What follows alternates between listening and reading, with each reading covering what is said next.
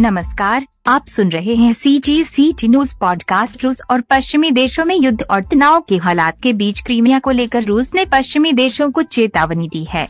रूस के पूर्व राष्ट्रपति दिमित्री मेवेदेव ने कहा है कि क्रीमिया प्रायद्वीप पर कोई भी अतिक्रमण रूस के खिलाफ की घोषणा होगी जो कि विश्व युद्ध तीन का कारण बन सकता है। मेदवेदेव ने कहा है कि हमारे लिए क्रीमिया रूस का हिस्सा है और ये हमेशा के लिए है।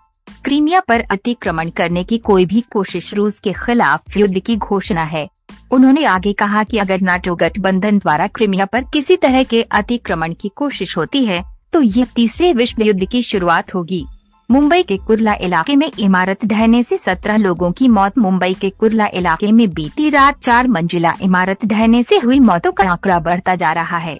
जानकारी के अनुसार इस हादसे में मरने वालों की संख्या बढ़कर चौदह पहुँच गई है। प्रशासन की ओर से राहत एवं बचाव कार्य जारी है। आशंका है कि कुछ और लोग मलबे में दबे हो सकते हैं। घटना बीती रात करीब 12 बजे की है। मुंबई महानगर पालिका, बीएमसी, ने पहले ही इमारत को खतरनाक बताते हुए खाली करने का नोटिस दिया था, लेकिन लोगों ने इमारत खाली नहीं की। राहत तथा बचाव कार्य जारी है। इमारत का एक हिस्सा खतरनाक स्थिति में है। यहाँ से लोगों को बीती रात ही हटा लिया गया। घायलों को नजदीकी अस्पताल में भर्ती करवाया गया है। नेपाल में भारी बारिश से उत्तर बिहार में बाढ़ की आशंका, ऑरेंज अलर्ट जारी। केंद्रीय जल आयोग सी ने उत्तरी बिहार के इलाकों के लिए ऑरेंज अलर्ट जारी किया है। भारत मौसम विज्ञान विभाग आई के आंकड़ों से पता चला है कि मंगलवार सुबह आठ दशमलव तीन शून्य बजे समाप्त हुए पिछले 24 घंटे के दौरान बिहार और उप हिमालय पश्चिम बंगाल में बहुत भारी वर्षा हुई। सीडब्ल्यूसी के एक अधिकारी ने कहा, नेपाल क्षेत्र में कोसी और बागमती के जलग्रहण क्षेत्र में भारी बारिश की सूचना है। इन ट्रांस बाउंड्री नदियों में जल स्तर उत्तरी बिहार में बढ़ सकता है। एम ने बुधवार को बिहार में और इस दिन ही उप हिमालय, पश्चिम बंगाल और सिक्किम में अत्यधिक भारी बारिश की संभावना जताई है। स्वदेशी उन्नत हल्के हेलीकॉप्टर एम के तीन स्क्वाड्रन को भारतीय तटरक्षक बल की सेवा में किया गया शामिल। गुजरात के पोरबंदर स्थित एयर एनक्लेव में 835 स्क्वाड्रन सीजी को भारतीय तटरक्षक बल की सेवा में शामिल किया गया।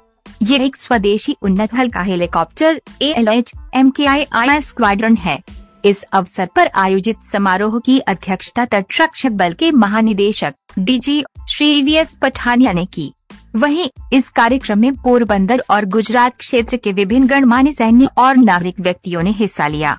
इस स्क्वाड्रन को सेवा में शामिल करना प्रधानमंत्री श्री नरेंद्र मोदी के आत्मनिर्भर भारत की सोच के अनुरूप खोज व बचाव एस और समुद्री निगरानी के क्षेत्र में आत्मनिर्भरता प्राप्त करने की दिशा में एक शानदार छलांग है।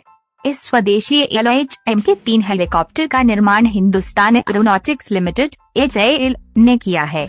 इनमें उन्नत रडार सहित electro optical sensor, Shakti engine, पूरी तरह से ग्लास कॉकपिट उच्च तीव्रता वाले सर्चलाइट, उन्नत संचार प्रणाली, स्वचालित पहचान प्रणाली के साथ साथ आर होमर जैसे अत्याधुनिक उपकरण हैं। ये विशेषताएँ तटरक्षक बल को समुद्री की निगरानी करने के साथ साथ दिन और रात के दौरान पोतों का परिचालन करते हुए विस्तारित सीमाओं पर एस करने में सक्षम बनाती हैं। C G C T news